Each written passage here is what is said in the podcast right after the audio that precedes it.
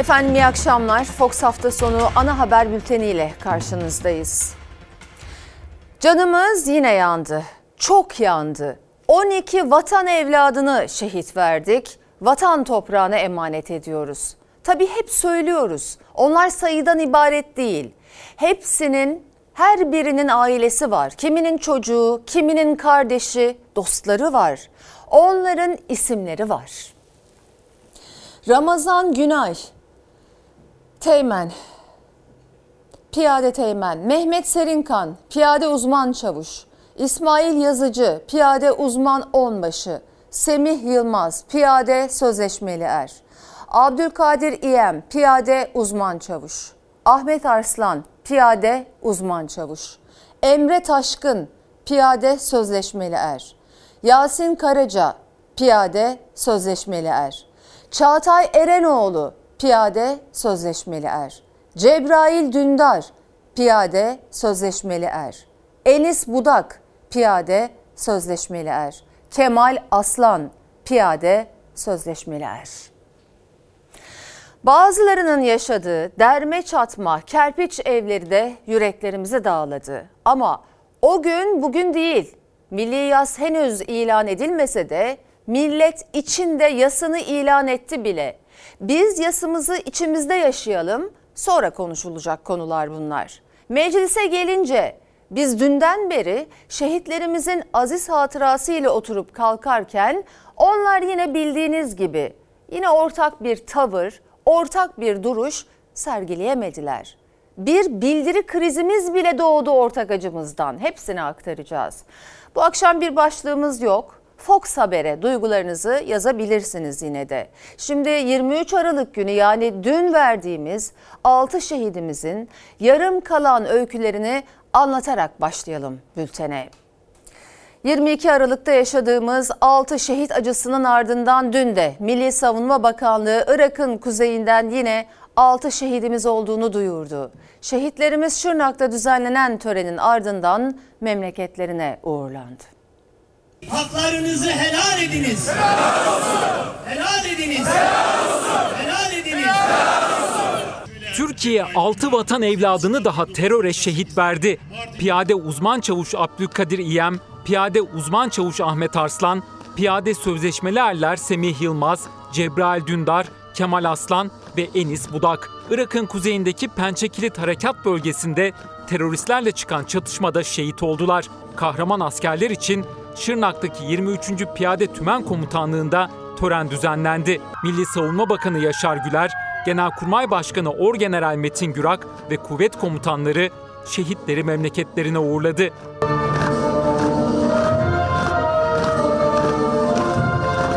Törene katılan herkesin yakasında altı vatan evladının fotoğrafı vardı. Haklarınızı helal eder misiniz?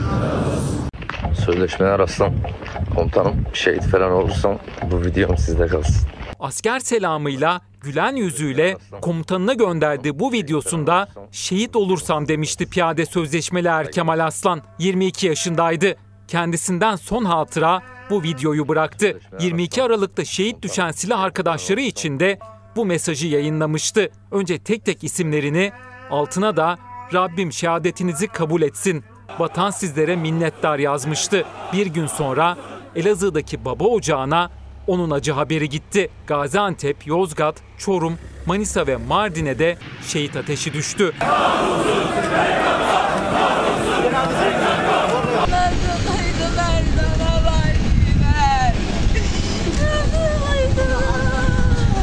Şehit eşi Semanur Erdemir Dündar nasıl kıydılar sana diyerek gözyaşı döktü. Piyade sözleşmeli er Cebrail Dündar için memleketi Mardin'de düzenlenen törende acılı eşini yakınları sakinleştirmeye çalıştı. 25 yaşındaki şehit Dündar son yolculuğuna uğurlandı.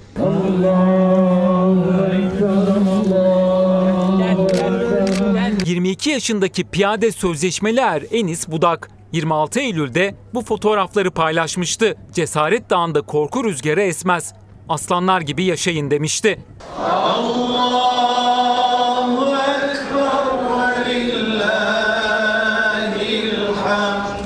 Gaziantep'in şehidi piyade uzman çavuş Abdülkadir İyem de Memleketinde vatan toprağına emanet edildi. Cenaze töreninde acılı babası yanındakilerin yardımıyla ayakta durdu. Al bayrağı sarılı tabutu cenaze aracına konduğunda dayanamadı baba Mehmet İyem. Oğluna sana hakkım helal diye seslendi.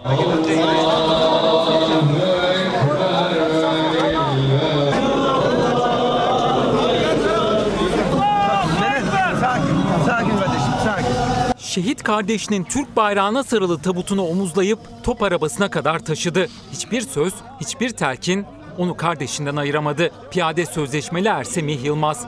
Memleketi Kırıkkale'den uğurlandı son yolculuğuna. Şehidi son yolculuğunda yalnız bırakmak istemeyen kalabalık cami avlusundan taştı. Ailesine bol bol sabırlar ihsan eyle ya Rabbi. 25 yaşında şehit düşen piyade uzman çavuş Ahmet Arslan için de memleketi Yozgat'ta cenaze namazı kılındı. Yüzlerce kişi hakkını helal etti şehidine.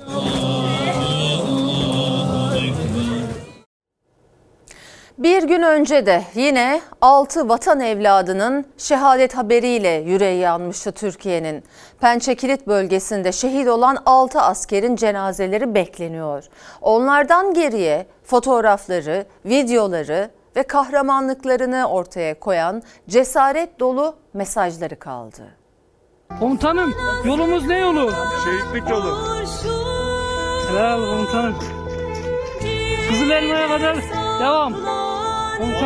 Karlar altında yürürken komutanıyla yan yana yolumuz şehitlik yolu diyerek kaydetmişti bu görüntüyü.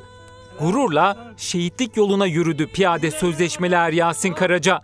Ortaokul yıllarında okulda düzenlenen bir programda da şehit olan bir askeri canlandırmıştı. Kahraman silah arkadaşlarıyla birlikte Karaca'dan da kara haber geldi. 22 Aralık'ta Irak'ın kuzeyindeki Pençekilit bölgesinde bölücü terör örgütü tarafından yapılan saldırı sonrası şehit düşen 6 vatan evladından biriydi. Komutanım yolumuz ne yolu?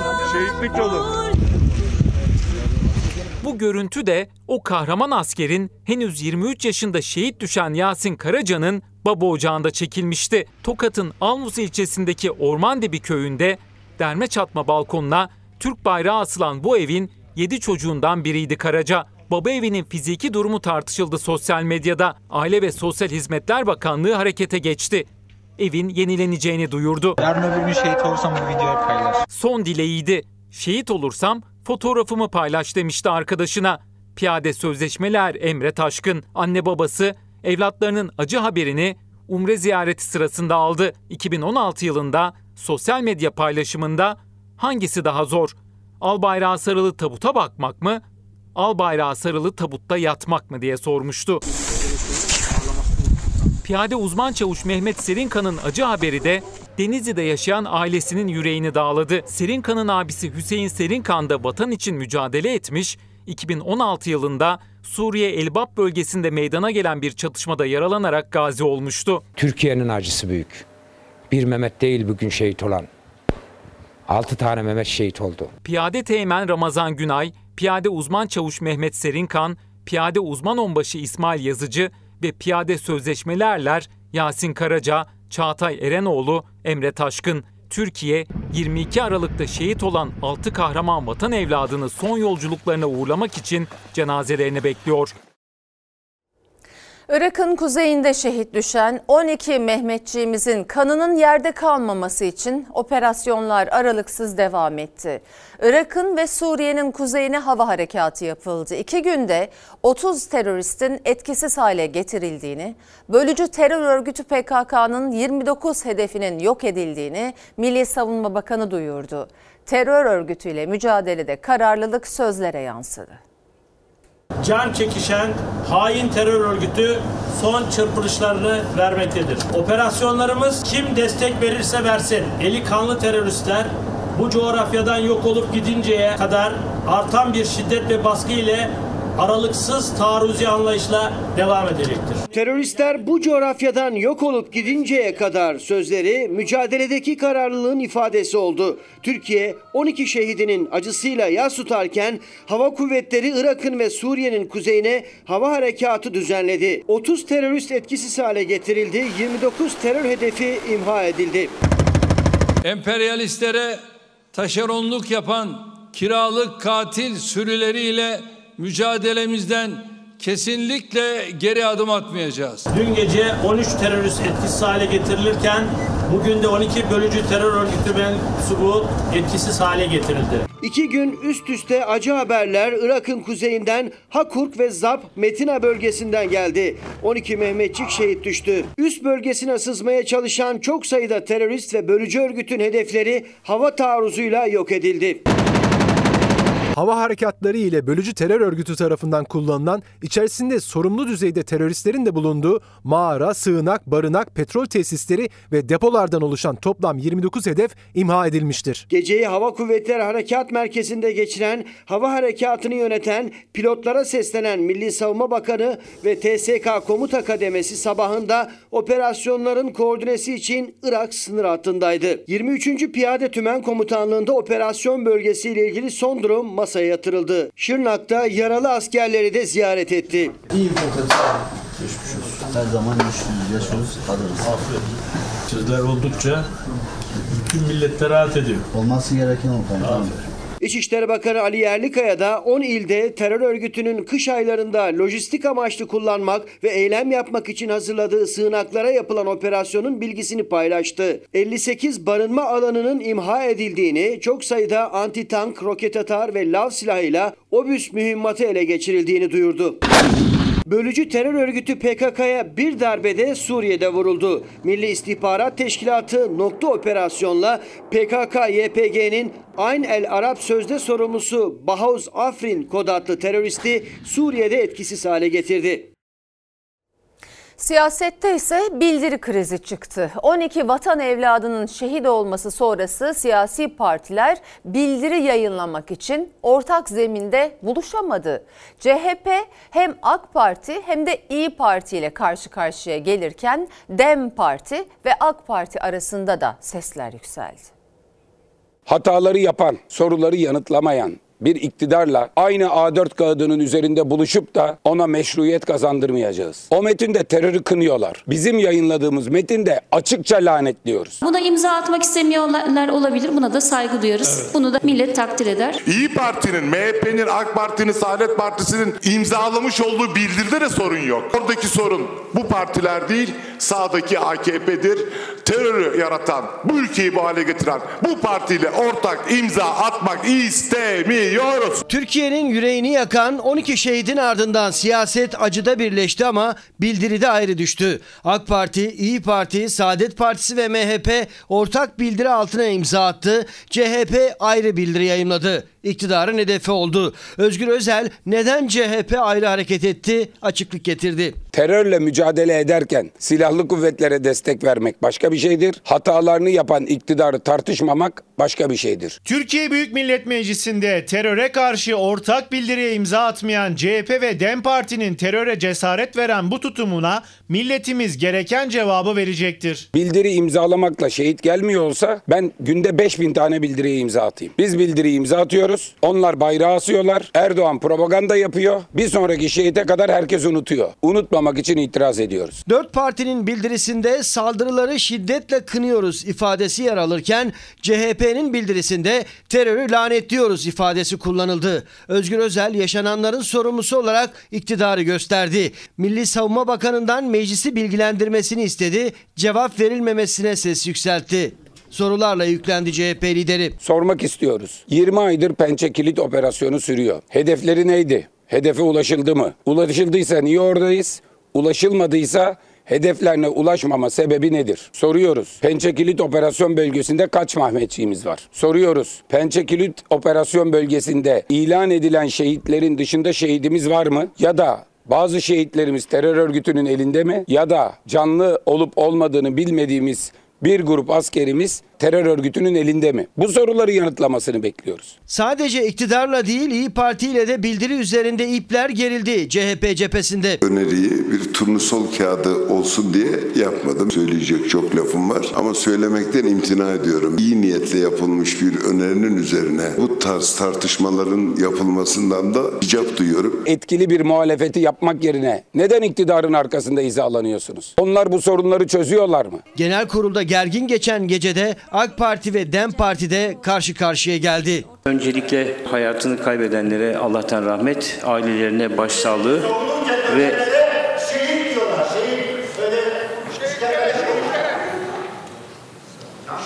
terbiyesizlik yapma.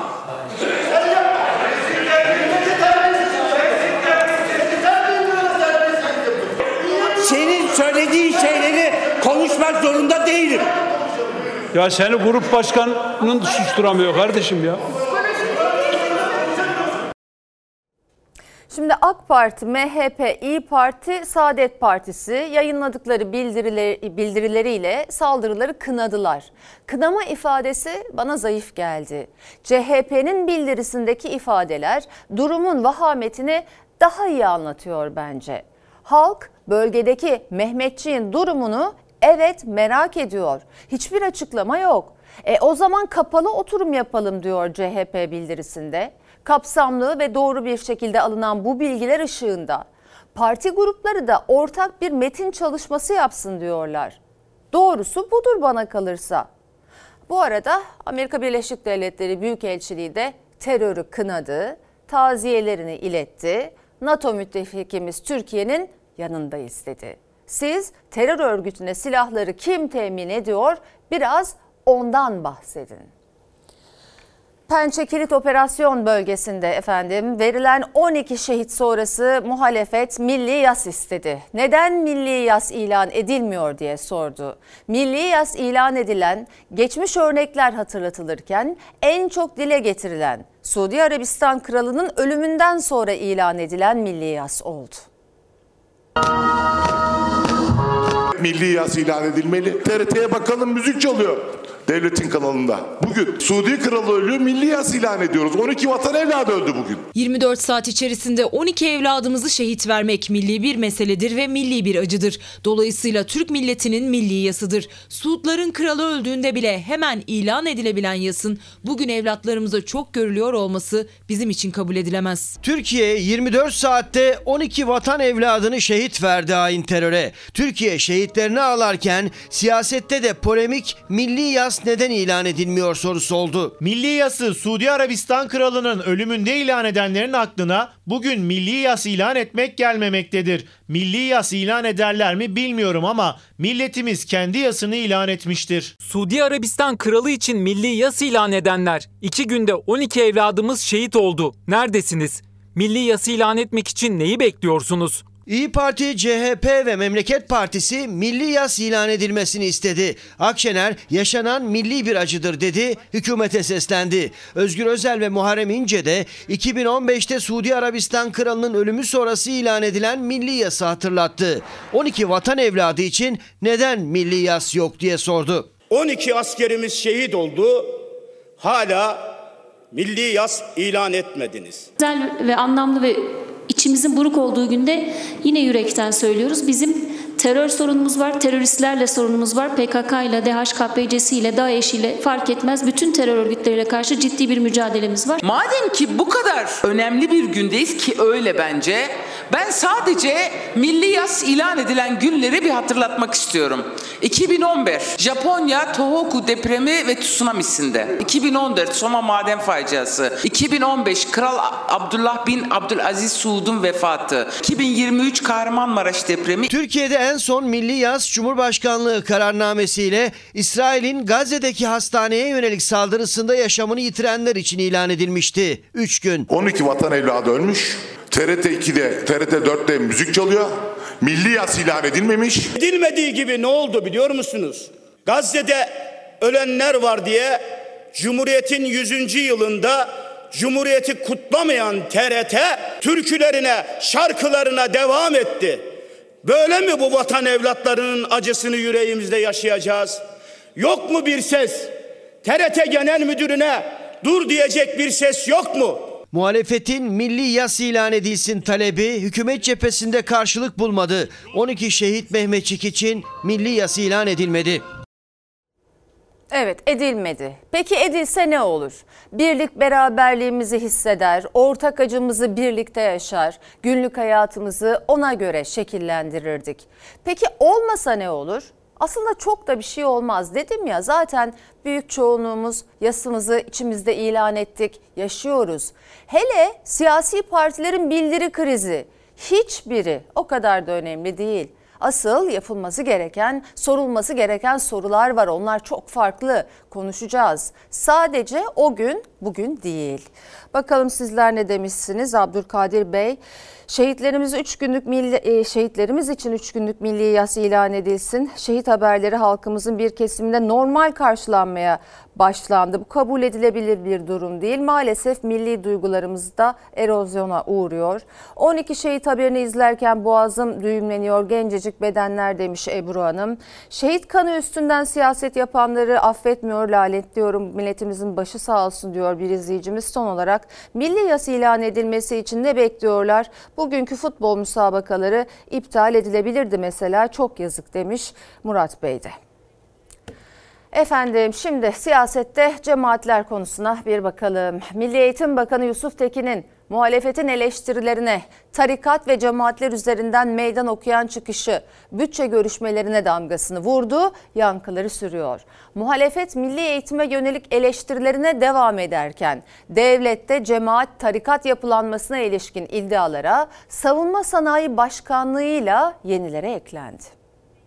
Milli Eğitim Bakanı Tekin de diyor ki ben bu cemaatlerle protokol yapmaya devam edeceğim. Milli eğitime tarikatı sokmak pedagojik bir cinayettir. Sizin tarikat cemaat dediğiniz bizim STK dediğimiz yapılarla onlarla da protokol yapmaya da devam edeceğiz. Çatlıyorsunuz. Bir FETÖ vardı şimdi onlarca cemaat ver. Bire 10 veriyor. En iyi yaptığınız şey de tarikatlar. CHP Ordu Milletvekili Mustafa Adıgüzel milli eğitime tarikatı sokmak pedagojik bir cinayettir derken Fethullahçı terör örgütü hatırlatmasıyla iktidara ve Milli Eğitim Bakanı Yusuf Tekin'e yüklendi. Yüz binlerce öğretmen atama bekliyor.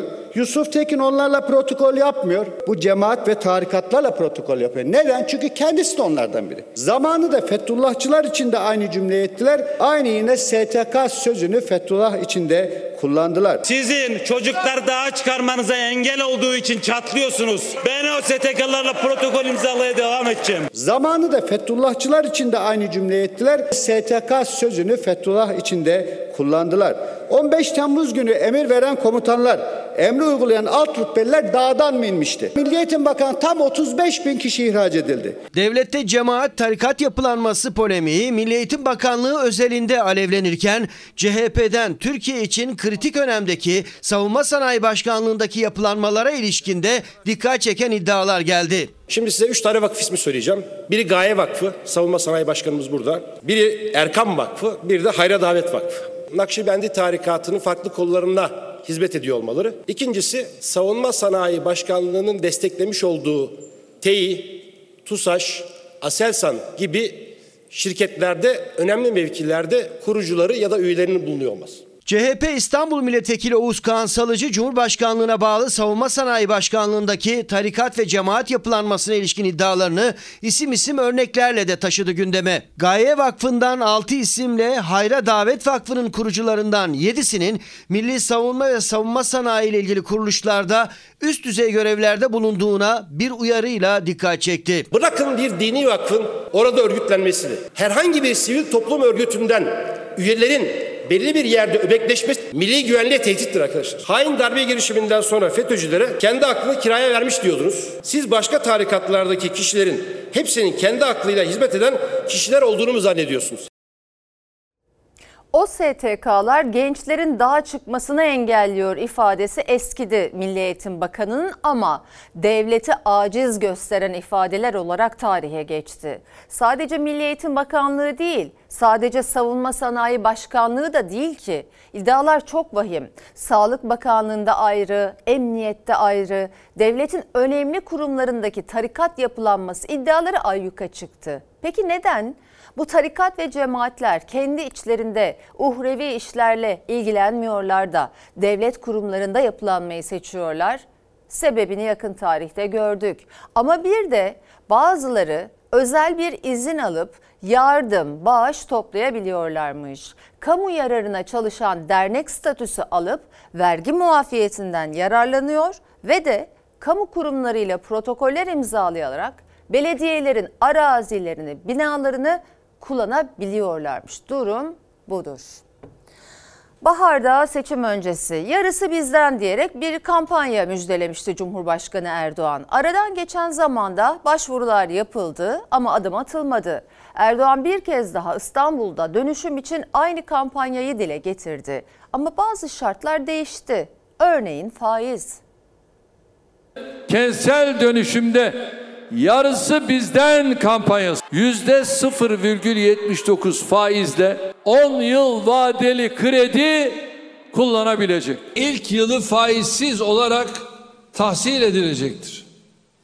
Kalan yıllarda kredi maliyet oranı tefenin yarısı kadar olacak. Tefe'nin biz %85'e çıktığını gördük geçen yıl. Önemli olan uzun vadeli kredilerde faiz oranının sabit oranlı olmasıdır. Eğer ki sabit oranlı değil değişken faizli olursa kredi borçlunun ödeyememesi halinde bir borç krizi tetiklenebilir. 100 yılın dönüşümü sloganıyla kürsüdeydi Cumhurbaşkanı. Yarısı bizden kampanyasını duyurdu ancak ilk kez değil. Seçim öncesi Nisan ayında müjdesi verilmişti. Aradan 8 ay geçti. Bu kez yerel seçim öncesinde seçimin en kritik geçeceği İstanbul'da yine Erdoğan tarafından müjdelendi. Ama biraz daha farklı şartlarla. Hibe ve kredi tutarları da faiz oranları da değişti. %0.79'luk faiz planının yerini ilk yıl faizsiz ödeme aldı. Sonraki yıllar içinse oran açıklanmadı. Enflasyona bağlandı. Bir arkadaşım başına geldi. İkinci takside ödedim, üçüncü takside ödeyemedim ve evimi satıyorum dedi. Bir yerde tıkanacağız. Başvurduk biz binamıza. Gelecek diyorlar ama bilmiyoruz. Daha gelip bakmadılar. Yarısı bizden kampanyası başlatıldı. Ortada bir sonuç yok. Kampanyaya bugüne kadar 1 milyon 233 bin bağımsız bölüm için başvuru yapıldı. 350 bin konutun dönüşümünü gerçekleştirmeyi hedefliyoruz. Bir önceki bakan ne demişti? 1 milyon konut mu demişti? Erdoğan İstanbul'da dönüşüm maliyetinin yarısı için devlet desteği almak isteyen 1 milyon 233 bin konut başvurusu olduğunu açıkladı ama kampanyanın 350 bin konut için geçerli olduğunu da yani dönüşmesi gereken her 100 konuttan 28'i bu kampanyadan faydalanabilecek. Nisan ayında Cumhurbaşkanı Erdoğan 750 bin lira hibe desteğini bir de maliyet örneği üzerinden vermişti. Diyelim ki 100 metrekare büyüklüğünde iki oda, bir salon, bir buçuk milyon lira bir maliyet çıktı. Bunun 750 bin lirasını biz hibe olarak vereceğiz. Kalan 750 bin lirasını yüzde 0,79 faizle 10 yıl vadeli kredi O dönem metrekare yapım maliyeti 14 ila 16 bin lira seviyelerindeydi. Ama maliyet bugün katlandı 25 bin liraya ulaştı. Bugün 100 metrekare evin dönüşüm maliyeti 2,5 milyon lira. 100 bin lirası kira desteği olmak üzere 800 bin lirası hibe, 700 bin lirası çok uygun şartlarda kredi şeklinde verilecektir. Yarısı bizden kampanyasıyla 750 bin liralık kredi desteği de dahil toplam 1,5 milyon lira devlet desteği olacak dönüşüm için. Geriye kalan maliyetse nasıl karşılanacak? Bankaların konut kredisi faizi aylık %3 seviyelerinde. Vallahi 100 kişiden bir kişi kullanır ya da kullanamaz. Özel bankalar bu işlere girmeleri için arkalarında kamu desteği olması gerekiyor. O yüzden giremiyorlar. Kamu bankaları da bu tip projelere girdikten sonra görev zararı ortaya çıkıyor. O görev zararı da hazineden finanse ediliyor. EYT düzenlemesiyle milyonların emeklilik hayali gerçekleşti ama kimileri için de yasa yeni sorunların başlangıcı oldu. Eski Çalışma Bakanı'nın sözüne güvenerek emeklilik hayaliyle borçlananların elinde sadece kredi borçları kaldı, emekli olamadılar. Bugün seslerini duyurmaya çalıştılar.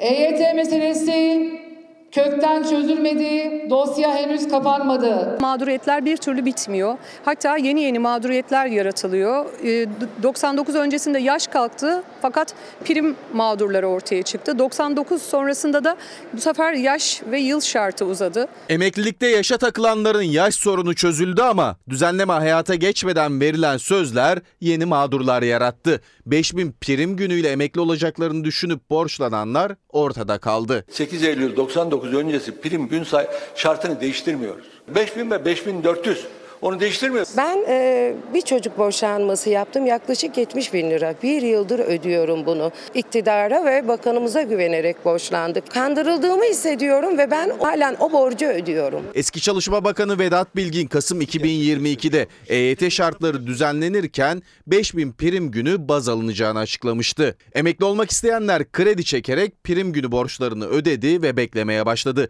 Ancak şartlar yolda değişti. Prim gün sayısı şartı arttırıldı. 5000 prim idi. Şu anda 5825 e, olarak düzeltildi. 825 prim en az 3 yıl e, oluyor dolayısıyla. Devletimizin icra makamı Sayın Bakanı'na inanarak çekilen krediler ve yapılan borçlanmalar sebebiyle üzerine yeni bir enkaz yıkılan mağdurlar yaratılmıştır. EYT düzenlemesi mağdurları İstanbul Beşiktaş'ta bir araya geldi. Prim mağdurları hala borç ödüyor ama emekli değiller. Üstelik yaşlarından dolayı da artık çalışmaları çok güç. Boşlanmamız gerektiğinin bilgisini verdiler, telkinler verdiler ve biz SSK kurumları hafta sonu açık bırakılarak gittik boşlanmalarımızı yaptık. 5000 prime tamamladık. O dönemin bakanına güvendim, borçlandım. Kendi kafama göre oralara gidip borçlanmadım. Bir de staj mağdurları var. 8 Eylül 1999'dan önce staja başladılar ama ellerindeki sigorta kartına rağmen stajları iş başlangıcı olarak kabul edilmedi. Onlar da emeklilik için ses yükseltti. 91-92 iki sene üst üste çalaklı sigortası yaptım. Bu da sigorta kartım. Dediler ki emeklilikte, sağlıkta bu sizin sigorta kartınızdır. 7400 küsür de prim günüm var. Stajyerlik mağduru olduğum için emekli olamıyorum. Bizler 99 öncesi tas tamam haklarımız için mücadele ettik. Andolsun ki asla geri adım atmayacağız. Elinde fenomenlerin fotoğraflarıyla meclis kürsüsüne çıkan Veli Ağbaba, dolandırıcı dediği isimlerle CHP'lilerden bir kişinin dahi fotoğrafı yoktur demişti. O fotoğraftaki isimlerden biri fenomen Eylül Öztürk. CHP'li iki isimle çektirdiği fotoğrafları paylaştı cevap olarak suçlamalara karşılık verdi. Kız aset kuduruklar. Toplaşın hele bir şey diyeceğim. Bunları siz yarattınız. Bunlarla bir tane bir tane Cumhuriyet Halk Partisi'nin fotoğrafı yok. Ama sizin albümünüz albümünüz.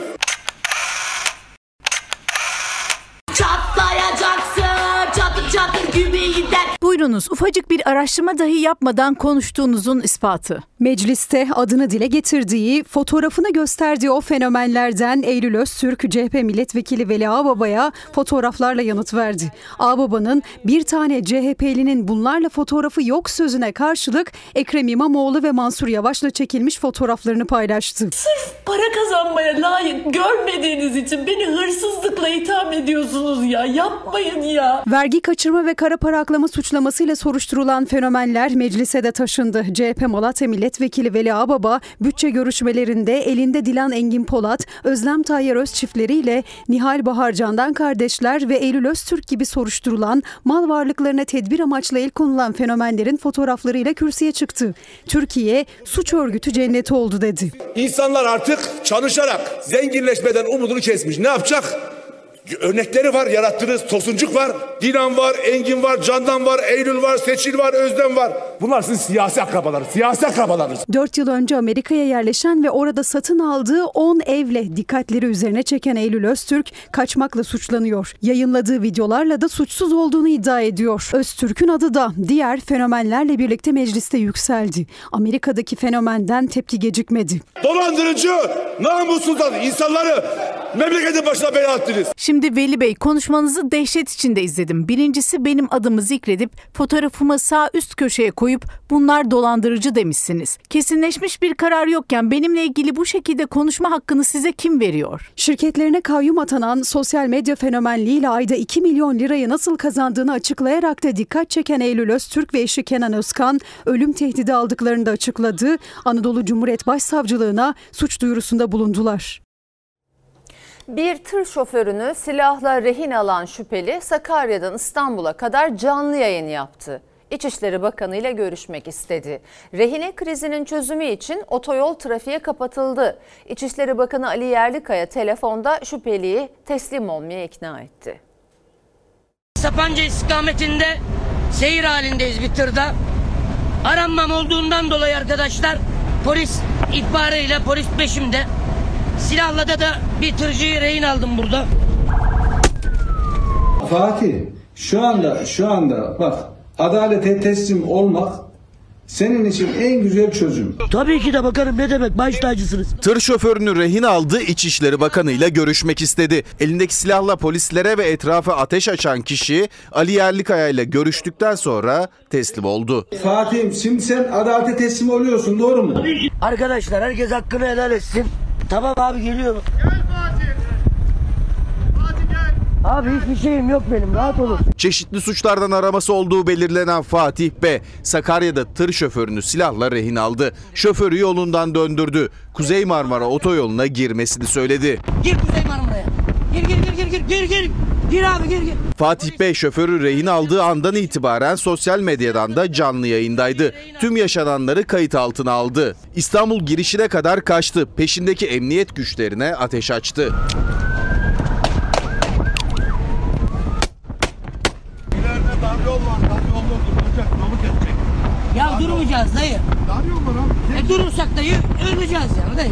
Polis ve jandarma rehineyi kurtarmak için otoyolu çift yönlü trafiğe kapattı. Ancak hiçbir yol Fatih Bey'i ikna etmeye, durdurmaya yetmedi. İçişleri Bakanı Ali Yerlikaya ile görüşmek istediğini yine yayınlarla duyurdu. Telefondan arayın beni.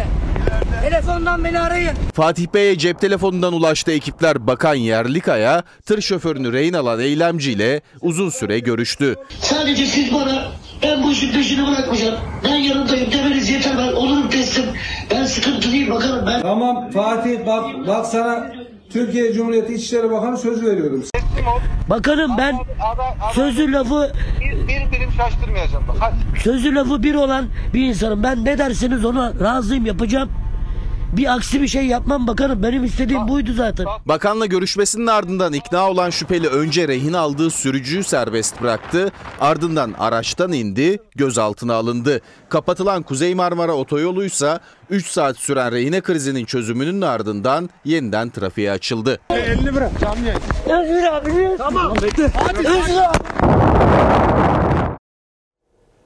26 yaşındaki Hürcan Bulur Ankara Batıkent'te yaya geçidinde karşıdan karşıya geçerken 140 kilometre hızla gelen bir aracın altında kaldı. Yetmedi, sürücü kaçmaya çalıştığı için metrelerce sürüklendi ve hayatını kaybetti.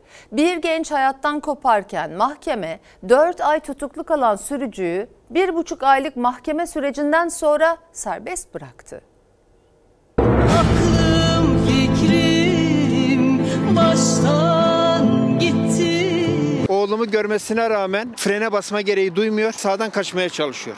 Bir zengin çocuğunu mutlu etsin diye altına aldığı trilyonluk arabayla oğluma vurup yok etsin diye büyütüp beslemedik biz okutmadık. Bizim hayat kaynağımızdı, gözümüzün ışığıydı bir tane evladımız bizim. Kaza tespit tutanağı, adli tıp raporu, bilirkişi raporu hepsi sürücü asli kusurlu dedi ama mahkeme 26 yaşında bir genci hayattan koparan sürücüyü serbest bıraktı. Hürcan Bulur'un acılı anne ve babasının adalet arayışı sürüyor. Hakimi savcıyı adalete çağırıyorum, vicdanına çağırıyorum. Adalet Bakanlığı'nı adalete çağırıyorum. Adalet Bakanlığı adı üstünde. Bu aracın kayıt sisteminden alınmış e, bir rapor. Saniye saniye bütün hareketleri gözüküyor ve Hürcan'a çarptığı andaki hızı da 140.96 kilometre.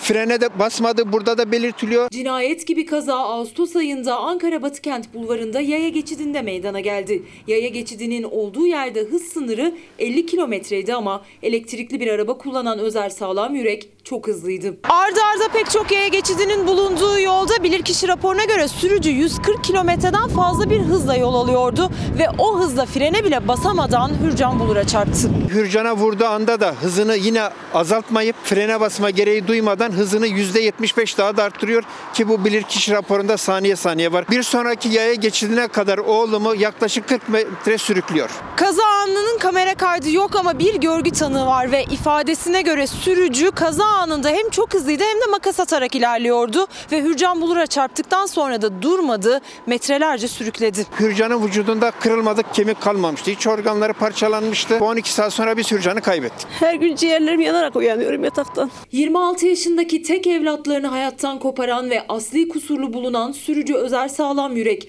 4 aydır tutukluydu. Mahkeme süreci ise Ekim'de başladı Aralık'ta bitti. Sanığın 7,5 yıl hapis cezası iyi halden 6 yıl 3 aya düştü ve son duruşmada hakim sürücüyü serbest bıraktı. Oğlumun katilinin babası bir iş adamı bir haber yollamıştı. Tazminat hesabı yaptırdık 800 bin lira tutuyor. Biz size bunun iki katını verelim bu davayı kapatalım gibi iğrenç bir teklifte bulundu. Yetmezse de başka yollara başvuracağım dedi. Pazar günleri gidip Hürcan hadi kahvaltı yapacağız demem gerekiyor ama odasına gidiyorum Hürcan yok. Evin içi acı dolu bizim evimiz artık hiç mutlu değiliz. Evleri acı dolan ailenin tek bir isteği var, adalet. Biz şimdi konuyu istinafa taşıyacağız. Çünkü emsal olacak bir karar çıkarsa belki başka Hürcanlar ölmemiş olur böylece. Bizim tüm çabamız bunun içindi. Bir kadın cinayeti haberi daha var. İzmir'de 29 yaşındaki kadın boşanma aşamasındaki Serdar K tarafından öldürüldü. En acısı da o anlara telefonda konuştuğu annesi tanık oldu. Benim evimin karşısındaki parkta kızın kafasına sıkıyor. Şu kadarcık bir mesafede öldürdü kızım ya. Oradan girmiş kızım parktan getiren arkadaşı getirmiş. Oradan eve annesiyle telefonda konuşurken de öldürdü ya. Annesiyle telefonda canlı canlı öldürdü. Annesi telefonda dinliyor ya öldüğünü ya. Kızının öldürüldüğü o korkunç anlara telefonda şahit oldu annesi. 29 yaşındaki Gözde Madi Karamus işten dönüyordu. Evine varmasına sadece 50 metre kalmıştı. Evinin yakınındaki parkta boşanma aşamasında olduğu Serdar Karamus tarafından silahla vurularak öldürüldü. O anda Gözde Karamus'un elinde telefon, ahizenin diğer ucunda da annesi vardı. O dehşet anına telefonda tanık olan anne cenazede kızının tabutuna sarılarak gözyaşı döktü. Lütfen helal edin. Helal olsun. Lütfen helal edin. Helal olsun. Benim kızımı dövüyorsun ya. Sen işkence düzeyinde dövüyorsun benim kızıma ya. Yapılır mı bu ya? De. Vahşet bu ya, bu vahşet ya. Böyle vahşet mi olur ya? İzmir Yalı Mahallesi'nde yaşandı dehşet. 29 yaşındaki tekstilci Gözde Madi Karamus 3 yıl önce Serdar Karamus'la evlendi. Mankenlik de yapan Serdar Karamus bir süredir işsizdi, eşine şiddet gösteriyordu. Hatta iddiaya göre işkence ediyordu. Kızımdan bir ayrılmak istiyordu çünkü cehennem hayatı yaşatıyor ya. İşkenceyle dövüyor, sıcak su damlatıyor üzerine, çaydanlıkla sıcak su damlatıyor üzerine. Bağlıyor, dinleniyor, dinleniyor, dövüyor, dinlenip dinlenip dövüyor kızımı ya. Kanımız dondu anlattıkça bizim kanımız dondu ya. Bir daha çalış demeyeceksin demiş ya. Bir daha çalış demeyeceksin diye demiş ya. 3 ay önce ailesinin evine döndü ve boşanma davası açtı Gözde Karamus. Ancak Serdar Karamus boşanmak istemiyordu. İşten eve dönüş yolunda eşinin karşısına çıktı. Genç kadın annesiyle telefonda konuşuyordu. Boşanmak istediği eşiyle tartışmaya başladı. Anne Gülhan Madi tüm anları telefonda duydu. Serdar Karamus silahını çıkarıp Gözde Madi Karamus'u başından ve sırtından vurarak öldürdü. Benim evimin karşısındaki parkta kızın kafasına sıkıyor. Benim büyük cezayı verilsin ya. Böyle insanlar böyle katliam olur ya. Bu nedir ya? İstenmeyen insan öldürülür mü ya? Öldürdün ne şimdi? Ne oldu şimdi ya? Şarkıcı Atilla Taş ve eşi Meltem Taş eğlenmek için gittikleri bir mekanda önce müşterilerle tartışma yaşadı. Mekandan çıkarılan Taş çifti bu kez polisle tartışmaya başladı. Olay kısa sürede büyüdü. Atilla Taş tutuklandı. Taş çiftinin karakolda bile polise saldırdığı anlar güvenlik kamerasına yansıdı.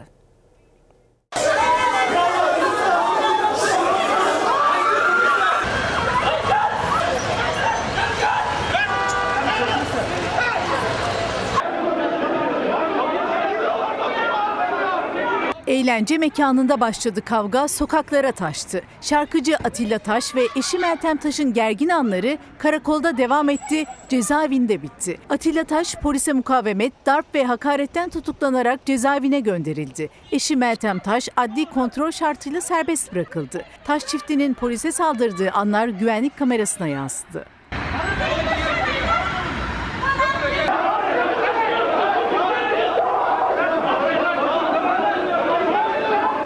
Şarkıcı Atilla Taş Beşiktaş'ta gittiği barda eşiyle oturduğu masanın hemen yanında bir başka müşteriyle tartışmaya başladı. Gerginlik büyüyünce mekan çalışanları tarafından dışarıya çıkarıldı Taş çifti. Ancak tartışma burada da devam etti. Olay yerine polis geldi.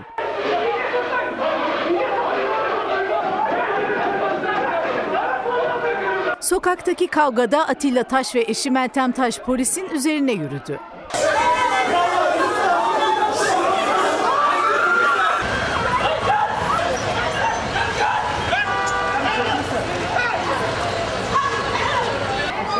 Olayın büyümesi üzerine polis taş çiftini Beşiktaş Polis Karakolu'na götürdü. Ancak kavga burada da durmadı.